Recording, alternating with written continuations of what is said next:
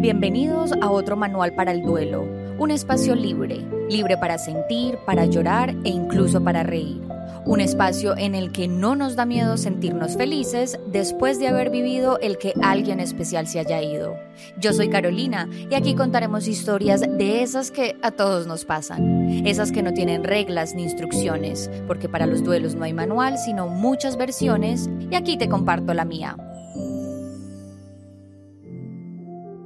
Bienvenidos a este primer episodio de Otro Manual para el Duelo, el podcast. Wow, wow, wow. Esta pequeña palabra es lo único que puedo decir el día de hoy que inicia este sueño, que la verdad es que nunca lo tuve, pero que nació a partir del propósito de compartir con todos ustedes que hoy me escuchan las herramientas que tuve y las que todavía sigo buscando para entender mejor mis propios duelos. La idea de este podcast es hablar de muerte y duelo, así de simple, porque son dos temas que muchas veces se convierten en tabú en nuestra sociedad y que la realidad es que necesitan que entablemos conversación alrededor de ellas. ¿Por qué? Para que sepamos que no estamos solos, que nos identifiquemos en esas historias que como a nosotros nos suceden, también le suceden a los demás. Y para que aprendamos y tengamos mejores herramientas y alternativas de transformar ese sufrimiento y ese dolor que nos queda cuando tenemos una pérdida y que así, de la misma manera, podamos resignificar ese dolor que nos dejan esas ausencias de esas personas que se van mucho antes que nosotros. Para que hablemos de esto, primero tenemos que conocernos. Y como sé que muchas de las personas que hoy me están escuchando son mis familiares y amigos, que obviamente siempre les agradezco por el apoyo, decidí hacer algo un poco más personal. Y es que quiero que incluso esos que me conocen encuentren algo nuevo en mi historia y quizás allí también pueden encontrar algo que los conecte con sus propios caminos, con sus propias historias y cosas que les han pasado en sus vidas. Así que decidí hacer una carta que se las voy a leer un poco porque ustedes saben que a veces es mucho más fácil cuando tenemos las cosas escritas o bueno, a mí me funciona mejor. Así que esta es una carta que le escribí a Carolina Londoño, la hija de Javier, quien eligió suicidarse en el 2009. Querida Carolina, te habla la mujer en la que te convertirás. Te veo y te abrazo sin que lo sepas cuando te sientas contra la puerta de la fría nevera de aquella noche del miércoles 28 de octubre de 2009. Veo tu mirada, te veo mirar a mamá y preguntarle, ¿fue un accidente en el carro? ¿Le dio un infarto? Presentiste todo el día que algo le pasaba a papá y llegar a casa y el abrazo que no puedes explicar que te dio tu mamá simplemente te lo confirmó. Y contra esa nevera se te pasó la vida en cámara rápida las llamadas que le habías hecho, los planes que tenían, las conversaciones, los conciertos, los abrazos y las acostadas en el suelo a ver televisión. Como te llevo casi 15 años y los 30 nos respiran en la nuca, me río a carcajadas cuando en medio de tanto silencio en la cocina de casa preguntas, mamá, ¿quién me va a llevar al altar? Ver tanta telenovela mexicana y tanta serie juvenil de Cris Morena nos hizo cursis, y la respuesta a esa pregunta sería muy clara. Mamá, sería ella quien te entraría al altar. Bueno, eso sí es que nos llegamos a casar, porque la posibilidad ahora está muy lejana, porque nos vamos a dejar de soñar dentro de un tiempo vestidas de blanco. Pero si el caso se da, sería mamá, sin duda. Te agarro la mano y te digo, prepárate que nos vamos de viaje a lo desconocido. No sabíamos que era la muerte, no sabíamos que era un duelo.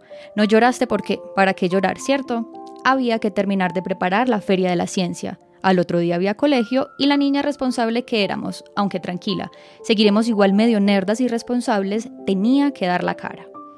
Llamaste a tu mejor amiga, Aleja, y no supiste cuánto tiempo pasó, pero ella, Saris y Mapu llegaron como rescate a casa. Y te veo sentada con ellas en la cama, con la mirada perdida y con una cordura que te miro y digo, esa soy yo, porque creo que me equivoqué de Carolina. Cuando ya quedas sola, bueno, con mamá que no nos va a dejar solas nunca, te acuestas a dormir en la cama con ella y sueñas con papá. Lo ves en una casa mirándote y en ese sueño le preguntamos que qué hace ahí, si ya se murió. Y él solo te pide perdón y perdón y perdón. No sabemos perdón de qué, pero es intenso con pedirlo y te despiertas. Al otro día lloramos por primera vez en la ducha, cuando no se sabe si es agua o lágrimas. Pero claro, hay que ir al colegio y vas y vamos, porque ¿cómo faltar? Es imposible. Cuando estás en el cole y ves que llega tu tío, el cura, entiendes que hay algo más. Valoro nuestra intuición, esa que te permitió entender que había algo perdido en la historia. Él dijo, Caro, el papá se suicidó. Y tú dijiste, ya lo sabía. Te amo porque sí lo sabías. Suicidarse era una palabra que a los 15 años no entendíamos muy bien, pero que cobró sentido cuando te dijeron que era lo que había hecho papá. Recordaste entonces esa conversación que habían tenido hace unas semanas. Desde que papá se había ido de la casa, la relación con él se había vuelto más madura, más confidente. Y todo eso había sucedido desde que se habían separado con mamá. Papá estaba triste, muy triste, y te dijo cosas que, wow, fue la conversación que sin duda más sincera tuvieron durante el tiempo que él estuvo en la tierra. Tan sincera que ese día, antes de abrir la puerta de casa, lloraste un ratico en las escaleras para que mamá no se diera cuenta. Así que entiendo por qué cuando nos contaron no hubo sorpresa. El gran problema era que aunque para nosotras el suicidio no fue una sorpresa, sí era un tabú, o bueno, todavía es un tabú social que a veces te daba miedo de solo pronunciar la palabra. Esa segunda noche volviste a soñar con él. Y de nuevo mil perdones. Y como ya sabías por qué te estaba pidiendo perdón, le dijiste, tranquilo pa, te perdono y te hago un spoiler, Pasaron como unos siete años antes de que volvieras a tener un sueño con él. Ahora te veo en esa tarde casi noche del viernes 30 de octubre abrazando la madera del ataúd de papá antes que lo enterráramos. Estaba oscuro, había mucha gente tratando de poner la mano en esa caja para despedirse de alguna manera de él, pero nos aferramos porque no lo queríamos compartir. Papá siempre fue nuestro, siempre fuimos egoístas en ese sentido. Él nos pertenecía y todavía nos pertenece. Y ahí abrazando esa madera como si fuera él, le prometiste que se iba a sentir orgulloso de ti, de la comunicadora en la que te ibas a convertir, de la mujer que ibas a ser.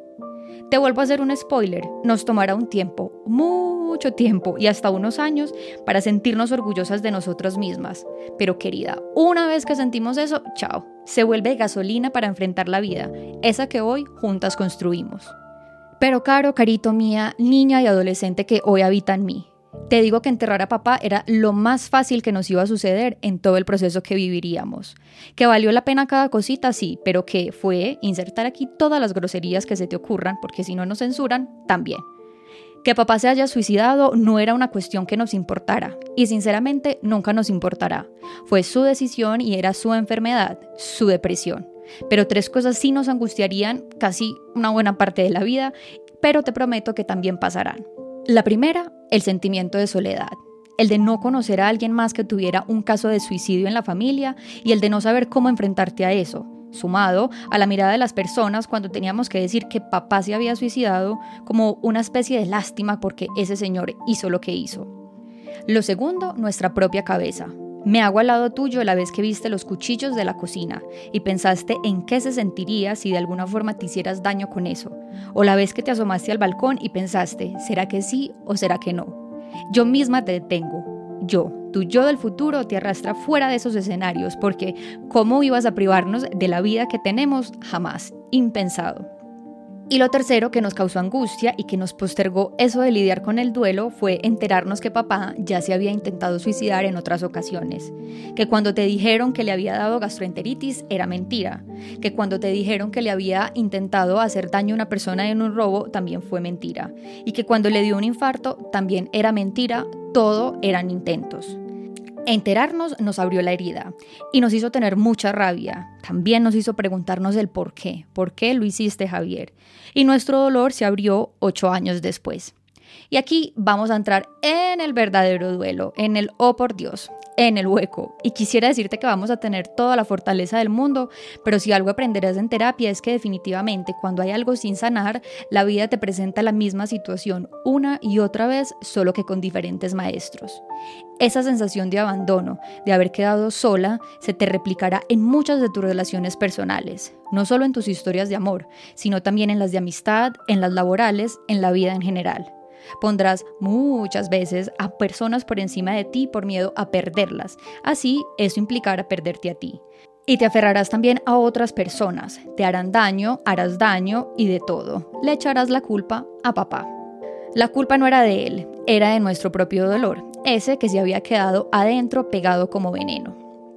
Gracias al suicidio de papá, y aunque muchas veces hayas tenido esos pensamientos de no querer vivir más, empezaste a preocuparte por nuestra salud mental.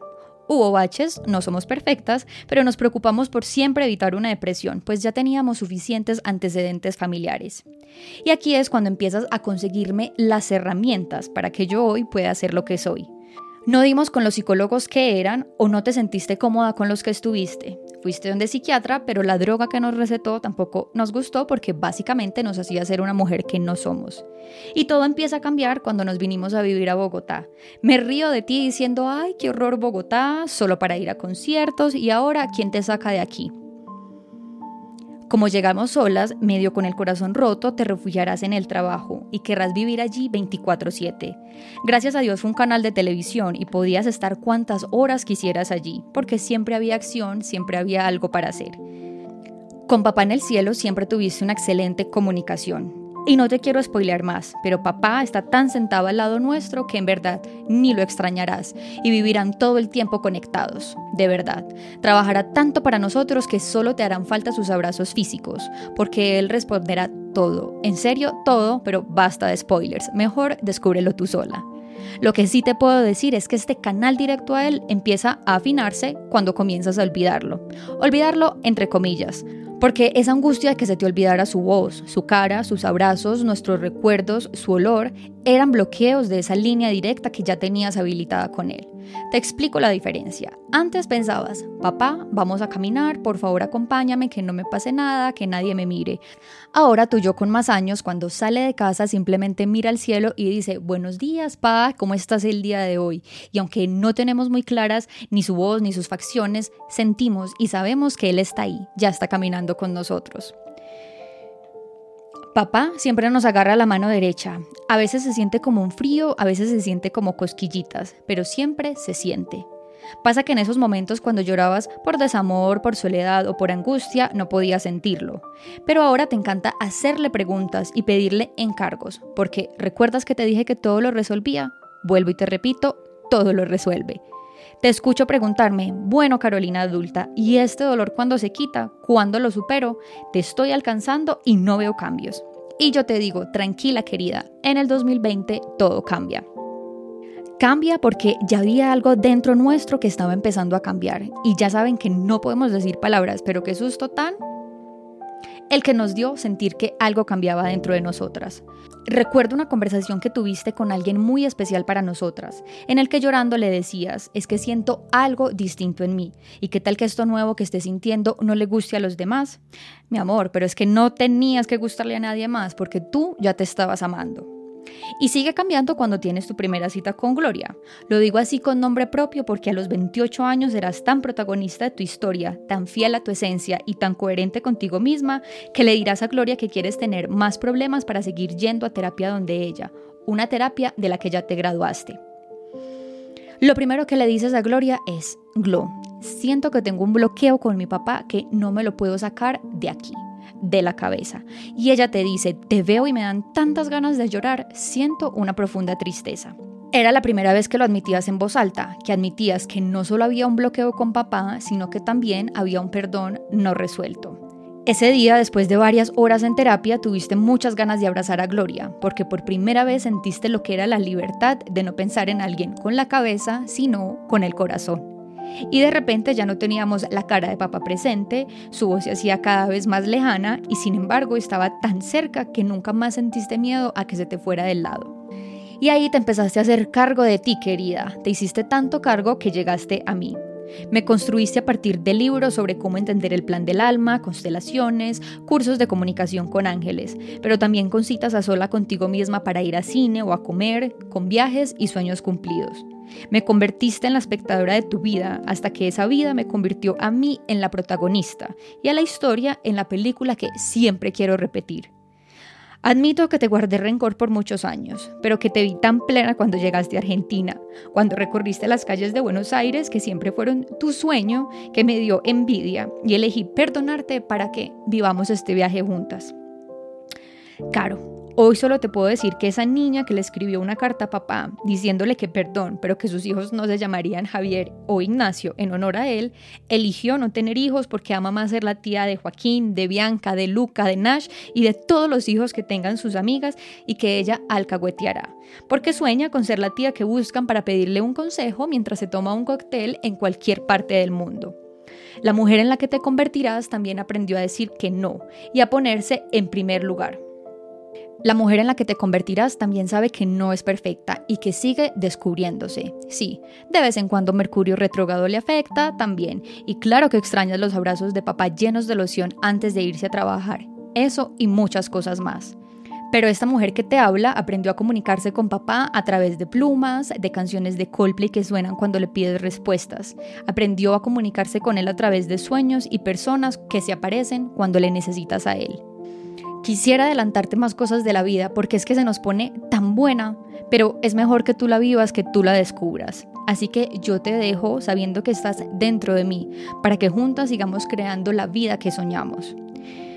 Y a papá solamente le podemos decir que está todo bien, que lo único que le pedimos es que todas las noches nos siga susurrando al oído ese sonido o código secreto que siempre hizo cuando estaba vivo, para decirnos que había llegado, y ese mismo que escuchábamos sin importar cuánto ruido hubiera o qué tan lejos estuviéramos de la puerta. Y a ti, mi querida yo, solo te puedo decir, Caro, papá se suicidó. Y vas a ser tan feliz teniéndolo como ángel que no te dolerá en absoluto la decisión que tomó. Te lo prometo y nos vemos pronto.